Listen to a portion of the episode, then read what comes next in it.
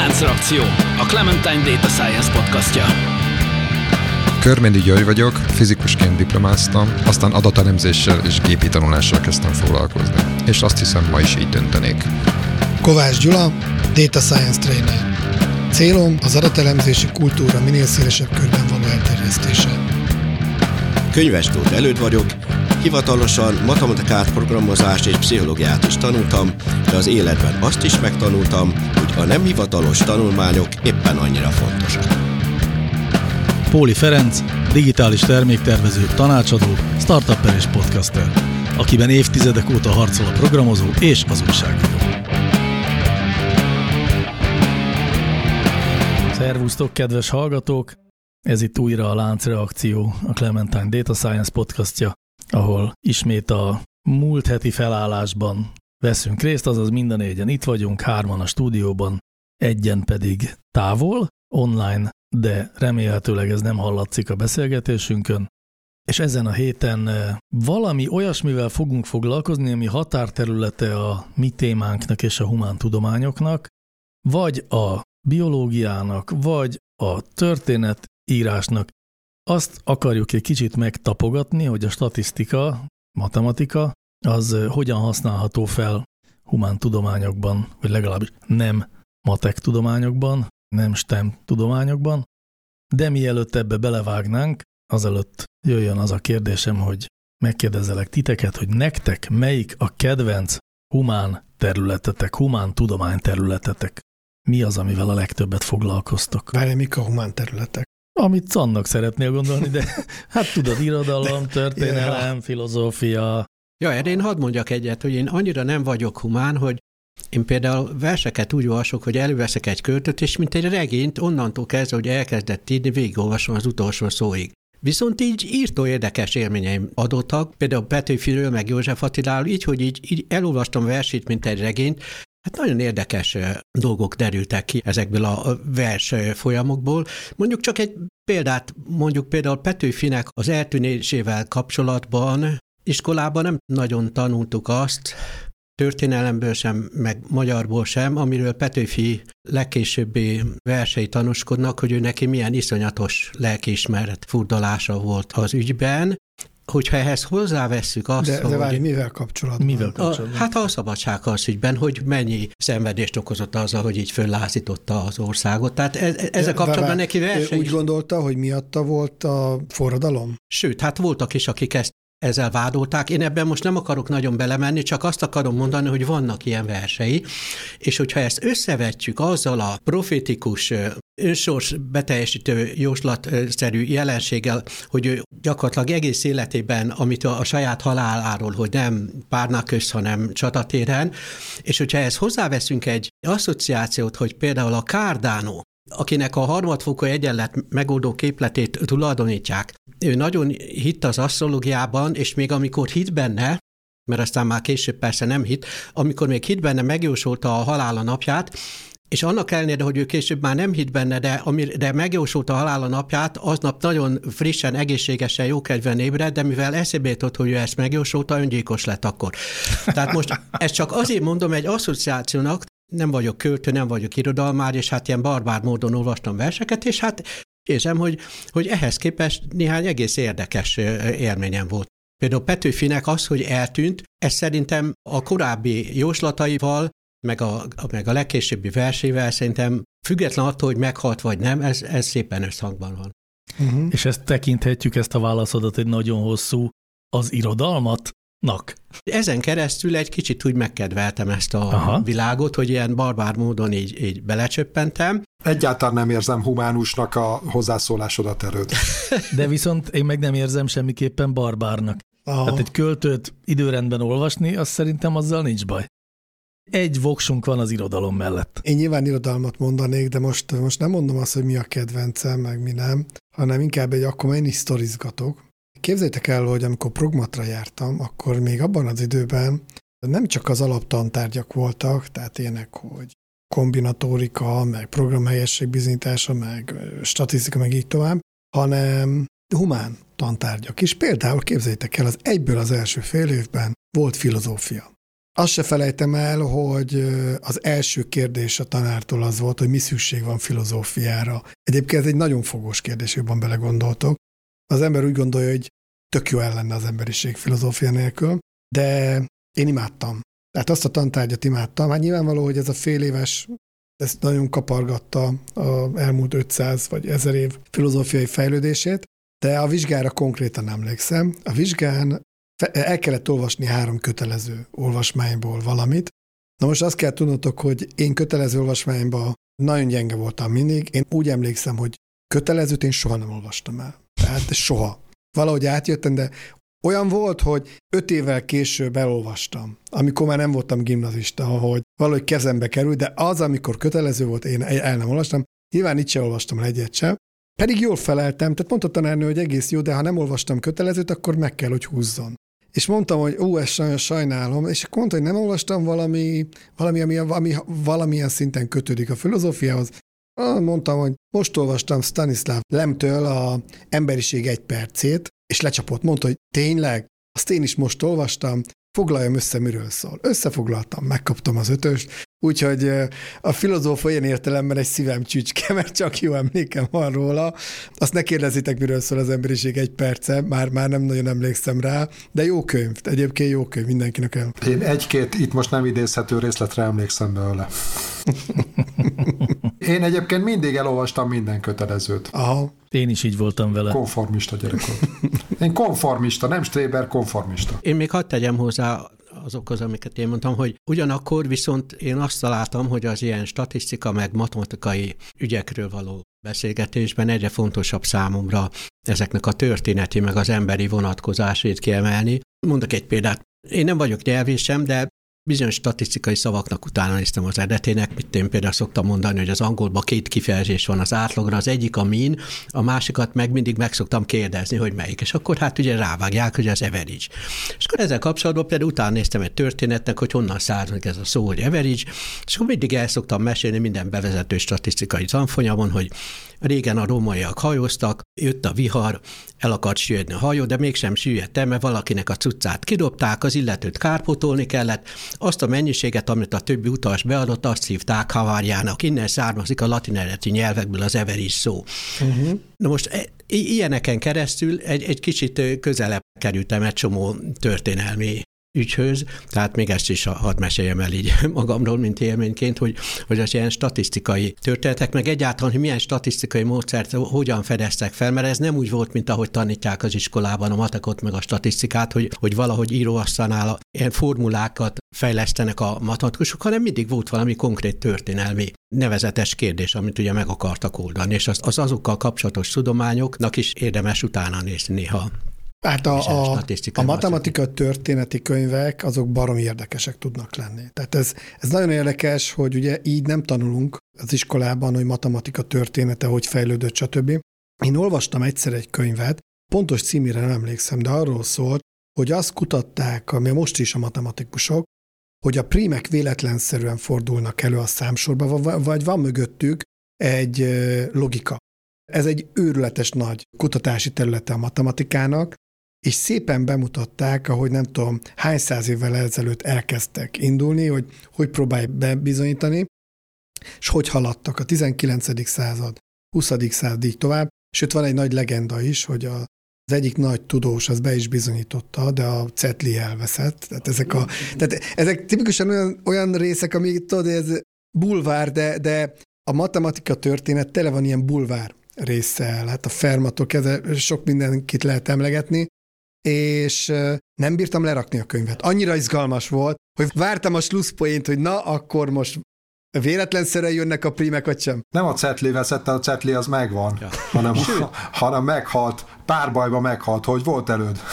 Ja, nem, ez nem az a matematikus. Egy, egy egész mást akartam mondani, hogy egy másik vonatkozása is van. Vannak olyan versek, amik matematikáról szólnak, de annyira konkrétan, hogy például pi versek és e versek, ezek a versek általában olyanok, hogy például a pi versek olyanok, hogy ugye a pi az 3, 1, 4, stb., hogy annyi betűből állnak a szavak, ahogyan követik egymást a, a számok a, a, a sorrendben, és erre egész hosszú versek keletkeztek, Például Szász Pálnak is volt egy nagy magyar matematikus analitikus, hogy bíre, éreze ember nyugalmat, ha lelkét bús emlékek gyötrik. Ha valaki innen visszaszámítja, a, a, a betűket megkapja a pínek első nagyon sok jegyét, de ez a vers nem csak ennyi, amit elmondtam bele, hanem nagyon hosszú.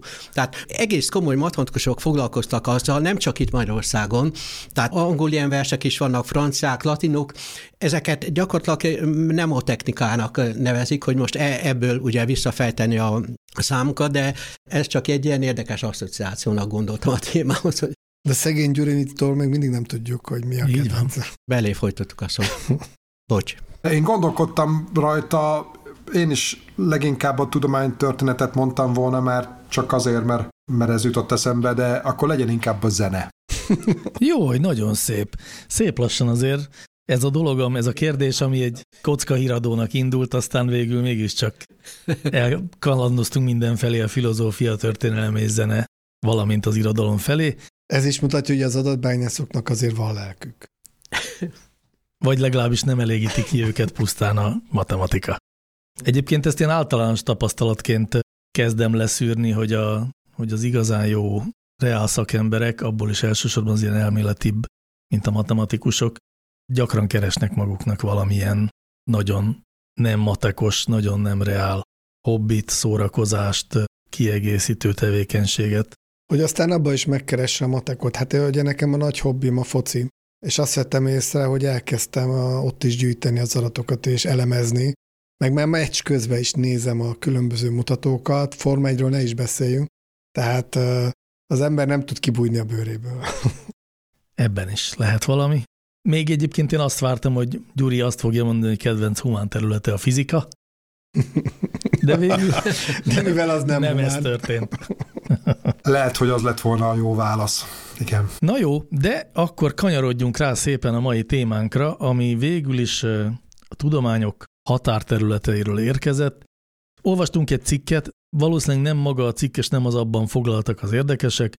Irodalomtörténeti kutatásokban használtak környezettannal kapcsolatos tudományos módszereket, praktikusan szólva a középkor kulturális termékeinek a elérhetőségét vizsgálták, vagy hát azt, hogy hány százaléka vajon a, a korabeli irodalmi termékeknek hány százaléka az, ami megmaradt máig, mennyi veszett el, és ehhez olyan fajta matematikai módszereket használtak, amit egyébként egész másra szokás használni, például arra, hogy a megfigyelt biológiai fajok, egy adott területen előforduló biológiai fajok megfigyelt mennyiségéből következtessenek arra, hogy az összes faj ott azon a területen mennyi, azaz, hogy a soha nem látott fajok száma vajon mekkora lehet. Illetve hát sok minden másra használják ezeket a statisztikai modelleket, és kb. idáig tart az én tudásom és szaktudásom, mindentől rajtatok a világfüle, hogy elmagyarázzátok, hogy ez pontosan hogy is működik, és hogy hogyan lehet ezt aztán használni mindenféle gyakorlati tudás megszerzésében. Nem mondtál mindent szerintem. Akkor haza megyünk itt, ennyi tulajdonképpen elég is? Menjünk haza. Nem, hát akkor mesélek róla kicsit. Egyébként azt állapítottuk meg a műsor előtt, hogy ebbe a témába, amit egyébként itt általában kitaláltunk, tehát az, hogy a régmúltnak, mondjuk akár a történelemnek, de lehet ez más tudományág is akár, azokat a ismeretlen, meg a múltködébe, adott esetben a történelem esetében múltködébe vesző részleteiből bizonyos dolgokat ugye, ugye fel tudunk tárni. Erre most már különböző tudományágak ide fedeztek fel módszereket. Aztán nem tudom, hogy tudjátok, hogy a régészetben van egy ilyen iskola most már, vagy, vagy hogy nem is iskola, hanem egy módszertan, most már viszonylag régóta, tehát hogyha, hogyha tudna, tudják, hogy van valahol egy, egy régészeti lelőhely, akkor ezt nem tárják fel ész nélkül, hanem vagy egy részét, vagy akár egyes lelőhelyeket egészen igazából meghagynak. Mert hogy arra jöttek rá, hogy ahogy megyünk előre az időbe, egyre fejlettebb tudományos módszerek vannak, amikkel olyan típusú ismereteket lehet szerezni, meg feltárni, amikkel korábban nem rendelkeztek. Hát most Nyilván ezeknek egy része később is elvégezhető, csak vannak olyan módszerek, amiket igazából csak akkor lehet elvégezni, amikor feltárják.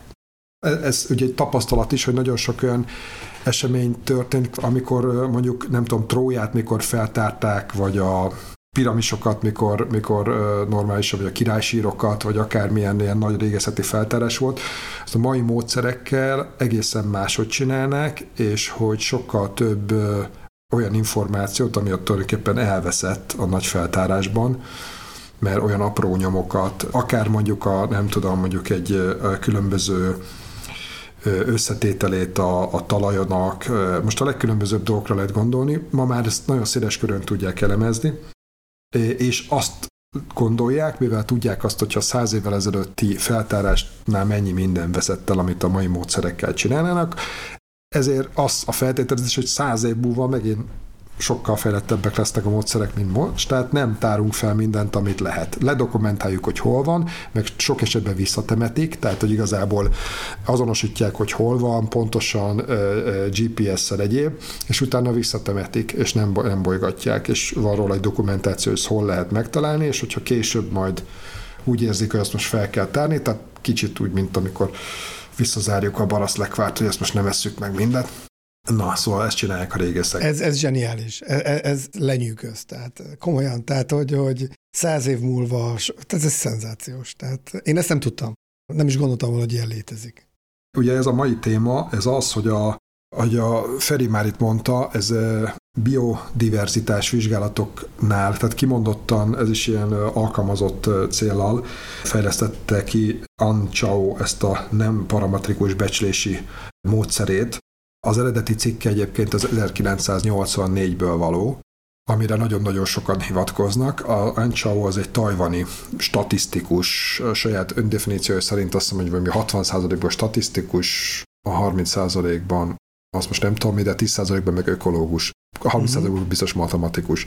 Na és ő neki a módszerét aztán, aztán nagyon sok különböző területen alkalmazták, ami ez a cikkünk, amit majd behivatkoztam, az éppenséggel középkori szövegeknek a vizsgálatára vonatkozott, pontosabban ezek nagyrészt töredékek, és ebből próbáltak megbecsülni olyasmit, hogy ezek a középkori lovag lovagi költészet, lovagi irodalomnak a, a munkái közül vajon mennyi, ami elveszhetett, de ahhoz képest, hogy amennyi megvan. És ugye a, a becslésnek a logikája az egész egyszerűen olyasmi, hogy megnézzük, csináljunk egy statisztikát arról, hogyha mondjuk van egy populációm, akkor meg tudom nézni azt, hogy az egyes elemeivel hányszor találkoztam, tudok egy ilyen statisztikát. Az eredeti kísérletben ezt nyulakkal csinálták, és az volt, hogy volt x darab nyúl, amit, amit tudtak, hogy hány darab. Igazából csináltak, tehát hogy volt egy, egy, egy, egy modell, az egész, ez a csónak a modellje, és a modellt tesztelték azzal, hogy megcsinálták ezt a kísérletet, és akkor a kísérletből kiszámolták a hiányzó paramétert, amit szintén egyébként az adott esetben ismertek, és helyesnek bizonyult a beslés. Tehát igazolták, tehát visszatérve a nyulakhoz, volt adott számú nyúl, és akkor elkezdték őket csapdázni. És azonosítva voltak a nyulak, tehát tudták, hogy éppen melyiket, melyik került bele a csapdába, és csináltak egy statisztikát arról, hogy melyik nyúl az hányszor került bele a csapdába. Ez egy elosztást képezett, tehát hogy volt egy csomó nyúl, amelyik egyszer, volt amennyi két, kétszer, háromszor, négyszer, és a legtöbb, a legtöbb nyúl belekerült, az már az hétszer került bele. Lehet, hogy mondjuk ő szeretett oda járni, azt most nem tudjuk, de, de az, az, az, a, az a nyúl az hétszer került bele a csapdába, tehát erre van gyakorlatilag egy képlet, ami megadja, és ez a lényeg, hogy azon nyulak számát, akik egyszer se kerültek bele a csapdába.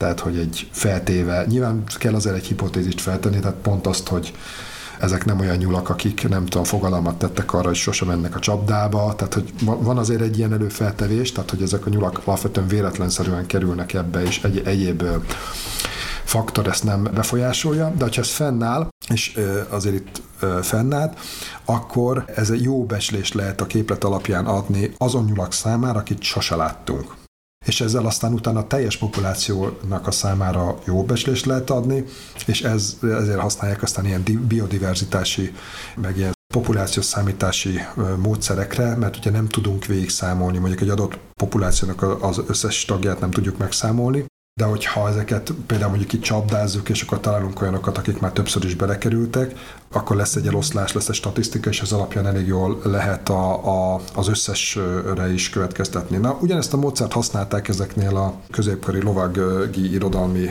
nyomoknál, töredékeknél, emlékeknél, abból is egy nagy adatbázis, és akkor megnéztek nyilván, hogy ugyanaz a történet hány helyen bukkan elő. Nyilván volt, amivel többször lehetett találkozni, volt, amivel csak egyszer-egyszer, és, és akkor ebből csináltak egy becslést, hogy hogy mennyi lehetett az, mese, történet, monda, nem is tudom mi ez. Lovagi történet, jó az. Lovagi történetek. Én látod, már hát most buktam meg a középkori irodalomból, ezt tudnom kéne, hogy az milyen mű nem, vagy műfaj, és uh, például Trisztán és Izolda, most az jutott eszembe. Az fennmaradt szerintem. Egészen biztos, igen. ezért, ezért beszéltünk róla. Tehát ebből lehetett arra következtetni, hogy hány veszett el. Tehát hány olyan lehetett, mert hogy megvolt az eloszlás, és hány olyan lehetett, amit egyáltalán nem ismertünk korábban. Amikor én ezt elolvastam, ezt a cikket, két dolog tetszett nagyon. Az egyik engem emlékeztetett a, a zenébe van ez a crossover, amikor különböző műfajok találkoznak. És szerintem az önmagában egy szenzációs dolog, amikor felismeri valaki, hogy egy adott tudományterületen kifejlesztett algoritmus egy teljesen más területen egy az egybe átültethető. Csak az objektumokat kell jól bepárosítani a két terület között, és onnantól kezdve ráengedjük az algoritmust, és gyönyörűen ki tudjuk számolni azt a kérdést, amit valószínűleg egy irodalomtudós az életben nem fejlesztette volna ki ezt az algoritmust. Tehát ő humán területen élt, mozgott, eszébe nem jutott volna, hogy létezhet egyáltalán olyan algoritmus, amely megbecslik, hogy mennyi veszett el. A másik, ami nekem tetszett, hogy nem egyszerűen csak megmondták, hogy mennyi veszett el, hanem lemontották akár országok szintjén, és óriási különbségek jöttek ki. Tehát nem tudom, néztétek-e, hogy az óangol szövegeknek csak 7%-a maradt fenn ezzel az algoritmussal, míg az izlandi és ír műveknek a nagyon magas 77-81%-a. És akkor ilyenkor jön az, én ezt szeretem az elemzésbe, hogy van olyan tudós, van olyan elemző, aki itt megáll. Tény. 7% maradt fent. Itt 77% maradt fent. Ott köszönöm szépen, megyek tovább, vége a projektnek. És van olyan, aki elkezd agyalni. És ez a rész tetszett aztán végképp nekem a cikkben, hogy vajon miért vannak olyan területek, illetve olyan irodalmi műtípusok, ahol sokkal nagyobb a lemorzsolódás, és arra jutottak, de ez ugye már csak valamilyen szinten spekuláció, mert ugye ezt nem tudhatják biztosan. Tehát a tudó, tudósok azok megálltak ott. Igen, igen, de én, én majdnem azt mondom, hogy én mindig a spekuláció az, ami legjobban érdekel, sose a számok, hogy a lovagi irodalom könnyebb és kisebb példányait könnyebben nyilvánították nélkülözhetőnek, és használták fel egyéb célokra, például gyertyák vagy hús csomagolására. Gyakorlatilag azt lehet mondani, hogy ezek a középkori lovagregények szegények azért nem maradtak fent, mert ebben csomagolták a húst. Igen, a, ezt, ezt jegyezzük meg, tehát igazából arról azért beszélünk egy csomó esetben töredékről, mert igazából ezek csak ilyen papír vagy pergamen darabok, amik adott esetben mondjuk egy pohár alá térnek, vagy éppen a püspöki süvegnek a merevítésére használták például az egyiket. Tehát legkülönbözőbb dolgok fordulnak elő ott a cikkben, és ezek sokszor csak egészen kicsike ilyen, ilyen kódex darabkák, amin csak egy pár sornyi szöveg van azonosíthatóan, és akkor ebből annyit azért lehet azonosítani, miről van szó, de egyéb más nem tudunk, mert hogy maga a teljes szöveg az, az nyilván hiányzik, de már így is érdekes, hogyha, hogyha tudjuk azt azonosítani, hogy ez egy, ez egy ismert történet. Hogyha különben, hogyha vannak okok arra, hogy bizonyos irodalmak miért tűntek el, akkor ez az ügy kezd hasonlítani egy modern statisztikai témára, amit evidence-based practice-nek, tehát ugye bizonyítékokon alapuló gyakorlatnak neveznek. Ennek része az, hogy a publikációs torzítások miatt bizonyos publikációk nincsenek, és emiatt, hogy igazániból mik az eredmények a, a kutatásnak, ezért a szisztematikus irodalomkutatás alapján végzett úgynevezett metastatisztikák torzítanak. Most, ezt hagyd mondjam érdekességnek, hogy például az SPSS 28-as verziójában pont az utolsó verzióban tettek ilyen módszereket, hogy hogyan lehet az ilyen hiányzó publikációkat megjósolni. Van egy jellegzetes töltsérdiagramnak nevezett ábra, amin a publikációk eredményeit valahogy ábrázolják, és annak bizonyos aszimetriai tulajdonságjából kiderül, hogy hol látszik látványosan is, hogy miféle publikációk hiányoznak, és a metastatisztikai módszerek közé beletartozik vannak ilyen módszerek, ahol, ahol imputálnak, tehát létrehoznak hiányzó, úgynevezett hiányzó adatpótlással olyan publikációkat, amik hiányoznak tulajdonképpen szándékosan elhallgatott, vagy, vagy valami miatt meg nem jelent publikációk közül.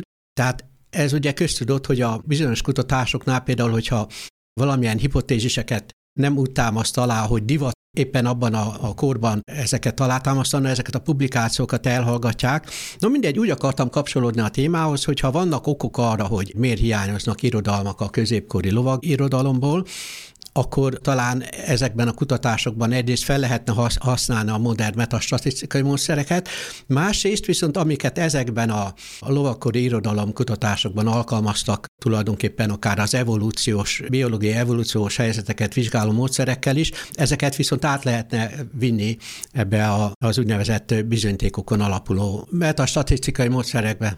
Igen.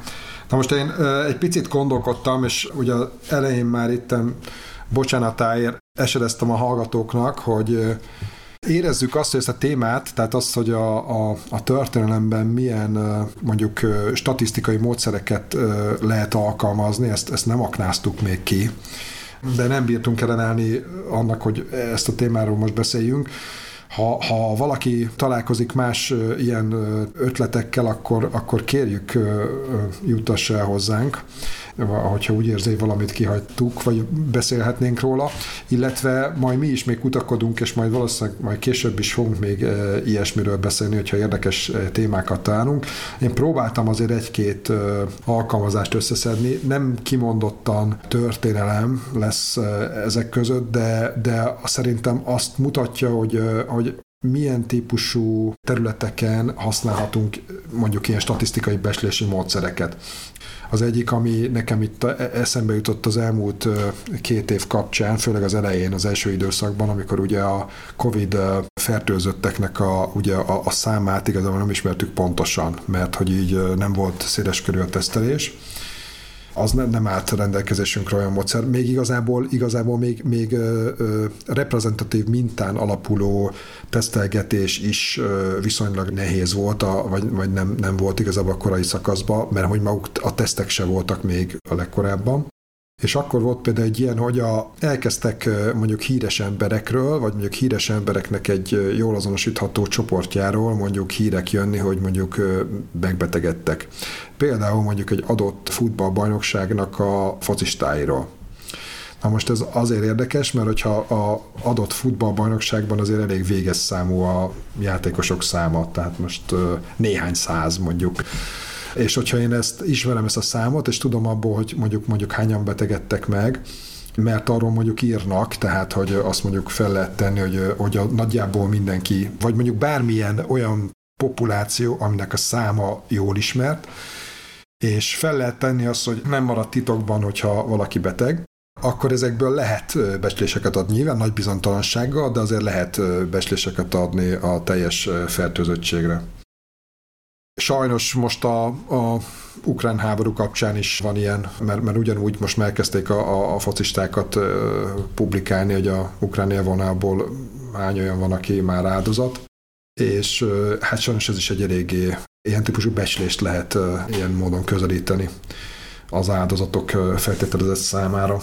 Aztán egy teljesen más terület jutott még eszembe, ahol ilyen nagyon régóta használnak már elég komoly elemzéseket, statisztikát, a régészeti feltárásokkal kapcsolatban is van ilyen statisztikai adatbázis, de nem is erre gondoltam, hanem inkább mondjuk a lingvisztikában van ez a toponímia nemű irányzat vagy terület, amikor a földrajzi elnevezéseket kutatják. Tehát hogy igazából egy adott területen azokat a földrajzi elnevezéseket, amiket, mit tudom én, az idők kezdete óta, vagy legalábbis jó régóta hívják az adott területen élő emberek azt az adott helyet, valamilyen földrajzi képződményt, vagy, vagy mondjuk egy, egy, akár egy várost később, tehát különböző földrajzi helyeket, és ezeknek a folyókat, tájegységeket, barlangokat, tehát ilyen különböző jellegzetes hegyeket, hegycsúcsokat, különböző jellegzetes geográfiai képződményeket, és ugye ezeknek a nevezékeit nagy adatbázisokban, ugye meg lehet egyesével gyakorlatilag azonosítani,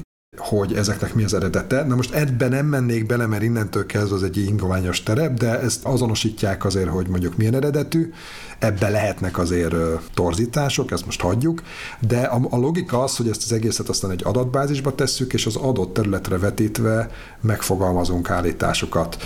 És azért ezek az állítások jó korrelálnak sok esetben olyan vélt tudással, amit megerősítenek. Tehát, hogy például bizonyos népességek mondjuk az életmódjuk alapján mondjuk inkább a hegyvidéki területeken laktak, azoknak az elnevezéseknek a, a többsége az inkább az ő nyelvükhöz kötődik. A másik területen élő népességnek a, a nyelve meg a másik területhez kötődik, és akkor így lehet ezeket látni és ezek általában elég jók. Vannak itt aztán persze olyanok is, amik a, már így messzire vezetnek, de az már nem biztos, hogy szintiszta tudomány. Én egy dolgot még kicsit megkopargatnék, ami egy kicsit más, mint amiről eddig beszéltünk, de másrészt meg ugyanaz, amiről eddig beszéltünk, hogy miről van itt szó, hogy van egy adatbázis, ami hiányos. És azt hiszem nincs olyan adatbányász, aki ne, ne találkozott volna olyan adatbázissal, ahol hiányzó értékek vannak, tehát hiányos.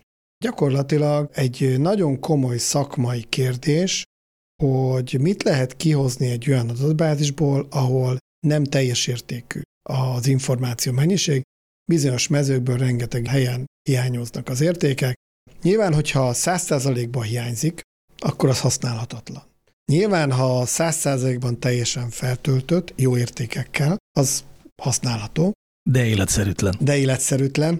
És hát van a kettő között egy elég tág tartomány, hogy mit kezdjünk azzal, amikor hiányzó értékek vannak. Na most erre az elég sok módszertan van, nem ilyen módszerek.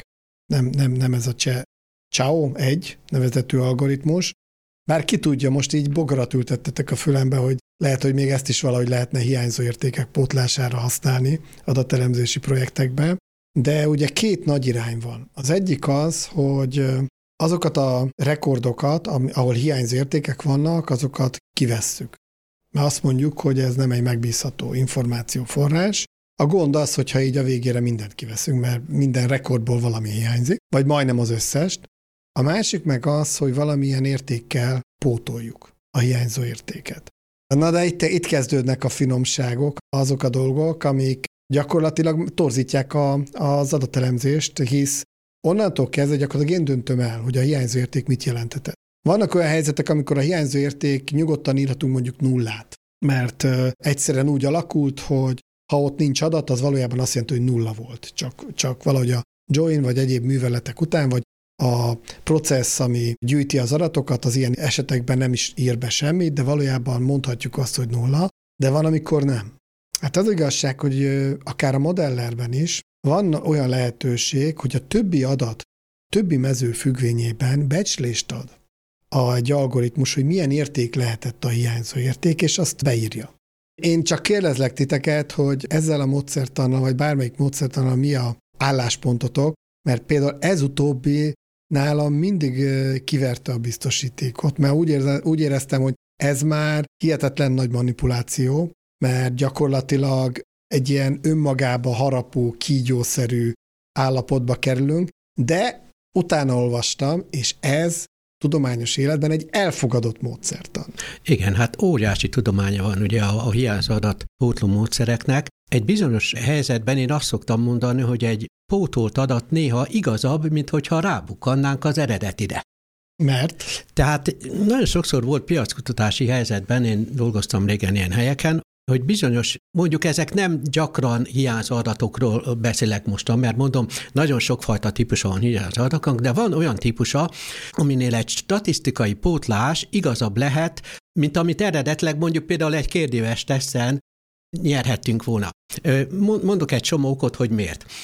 Lehet, hogy a kérdező biztos eleve rosszul tette fel a kérdést, azért nem válaszolt rá az illető. Lehet, hogy nem is akinek kérdezni kellett volna a kérdővet, odaadta a, a testőrnek, mert nem ért rá, aki nem is volt kiképezve a kérdezésre, azt kérdezze. Lehet, hogy nem is azt kérdezték meg, akit kellett volna, lehet, hogy adatrögzítő elrögzítette, lehet, hogy véletlenül elmaradt az adat, stb. Nos, hogyha Más adatok viszont megvannak, amikkel viszont nagyon erős korrelációba lehet hozni ezt a fajta dolgot, akkor lehet, hogy egy bejósolt adat igazabb lehet, mint amit a válaszadó részegen véletlenszerűen mondott, mert már unta, hogy mennyit kérdeznek tőle. Uh-huh. Na most én csak azt mondom, nem minden hiányzó adat ilyen, de vannak ilyenek. Mondok erre egy nagyon érdekes helyzetet. Részt vettem egyszer egy négy nemzetes kutatásban, ahol valami fogyasztási cikkeket néztek, Lényeg volt, hogy mennyire szeretik azt a márkát, például ami a megbízónak a márkája volt. És két országban kimaradt az a kérdés, hogy pont mennyire szereti ezt az illető márkát.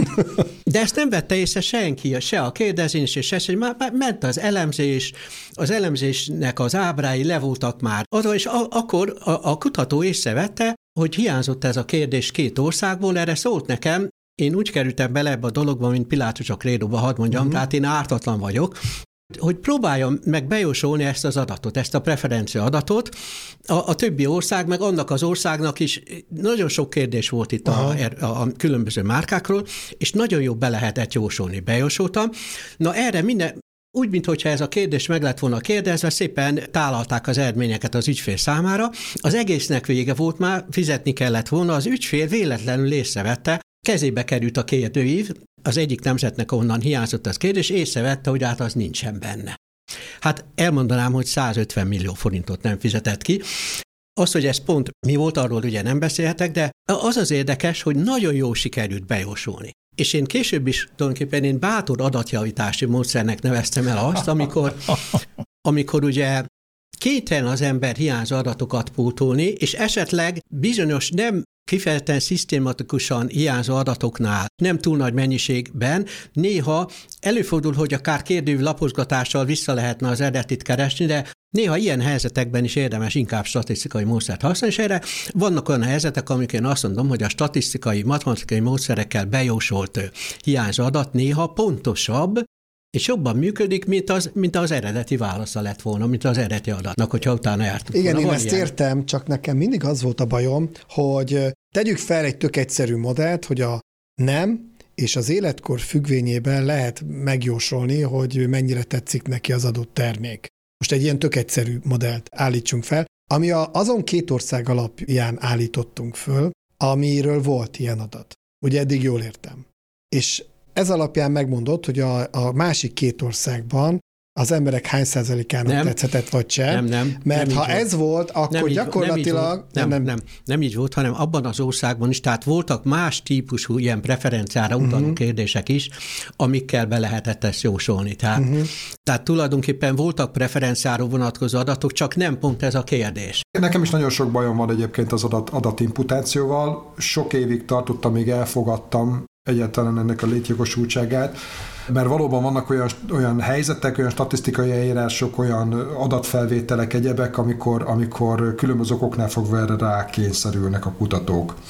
Egyébként ne rejtsük véka alá, ennek a eljárásnak igazából a nagypályás alkalmazója, vagy a nagypályás ilyen hirdetője az, az alapvetően a SAS volt mindig, tehát a, ő nekik a, a módszertanukban volt, a, a, ugye a Semma nevű saját módszertanunkban például gyakorlatilag helye volt az adatimputációnak, mert ők eleve, eleve mintavétellel, tehát a, a, a legelső lépése ugye az semmának az egy mintavétel, ami már eleve szerintem bizonyos fokig kérdéses, de ő nekik szerintem ebből a szempontból, hogy a CRISP metodológia az egy, az egy általánosabb érvényű. Szóval a, a, a SAS-nak volt erre egy kidolgozott módszertan az imputáció. Ugye a probléma az az, az adattudományban, az adattudományi alkalmazásokban, vagy az adattudományban hogy amikor gépi tanulást, és nem valamiféle átlag jellegű, vagy ilyen statisztikai dolgot akarunk, vagy mondjuk esetleg egy korrelációt akarunk meghatározni, hanem kimondottan gépi tanulási technikáknál az imputációnak a, csak, csak egészen kivételes esetekben adekvát szerintem a használata. Uh-huh. Igen. Ugyanis miről van szó? A gépi tanulásnál ott, ott igazából igen gyakran gyenge összefüggésekből akarunk valamiféle modellt összerakni, nagy, tehát so, sok, sok adaton, és hogyha abban vannak jelentős hiátusok, tehát lukak, hiányzó adatok, akkor azt valahogy meg kell próbálnunk olyan módszereket, vannak egyébként ilyenek, akik nem annyira háklisak a, a hiányzó adatra, akkor olyanokat kell alkalmazni inkább, mint hogy, mint hogy kipótoljuk, hiszen ha kipótoljuk, akkor igazából hát valamilyen logikával fogjuk kipótolni, tehát valamilyen eloszlást tételezünk fel, de pont, hogy ezzel torzítunk uh-huh. nagyon sok esetben. Azt hiszem, hogy ha, ha más nincsen, akkor lassan végére érünk, és ezért én találtam egy, egy olyan kicsit visszatérve az eredeti témánkhoz, ami ugye a, a történelemben lévő, lévő statisztikai alkalmazások voltak. Találtam egy vicces videót az egyik kommentben, amit szeretettel meg fogunk osztani majd a, a show mindenkivel. Ez pedig egy olyan képzelt dokumentum report, amiben történészek, persze fiktív történészek beszélnek arról, illetve egy ilyen dokumentarista módon feldolgozott sztori, hogy 3000-ben, tehát ezer évvel később a Beatles együttesnek a munkásságát értelmezik és feltárják. Rengeteg tévedéssel, meg az idő elteltével mindenféle hibás azonosítása rendkívül vicces YouTube tartalom. Jó, hát akkor ezzel egyébként tökéletes lehetőséget biztosítottál nekem, hogy azzal búcsúzhassak el a hallgatóktól, hogy itt ne hagyják abba a láncreakció élvezetét, hanem gyorsan forduljanak a láncreakció show mondjuk az Anchor FM per láncreakció címen, és ott megnézhetik ezt a videót, és akkor még egy kicsit nevetgélhetnek ezen, ami egyébként mennyire komoly téma is, hogyan pótoljuk a hiányzó adatokat. Köszönjük a figyelmet!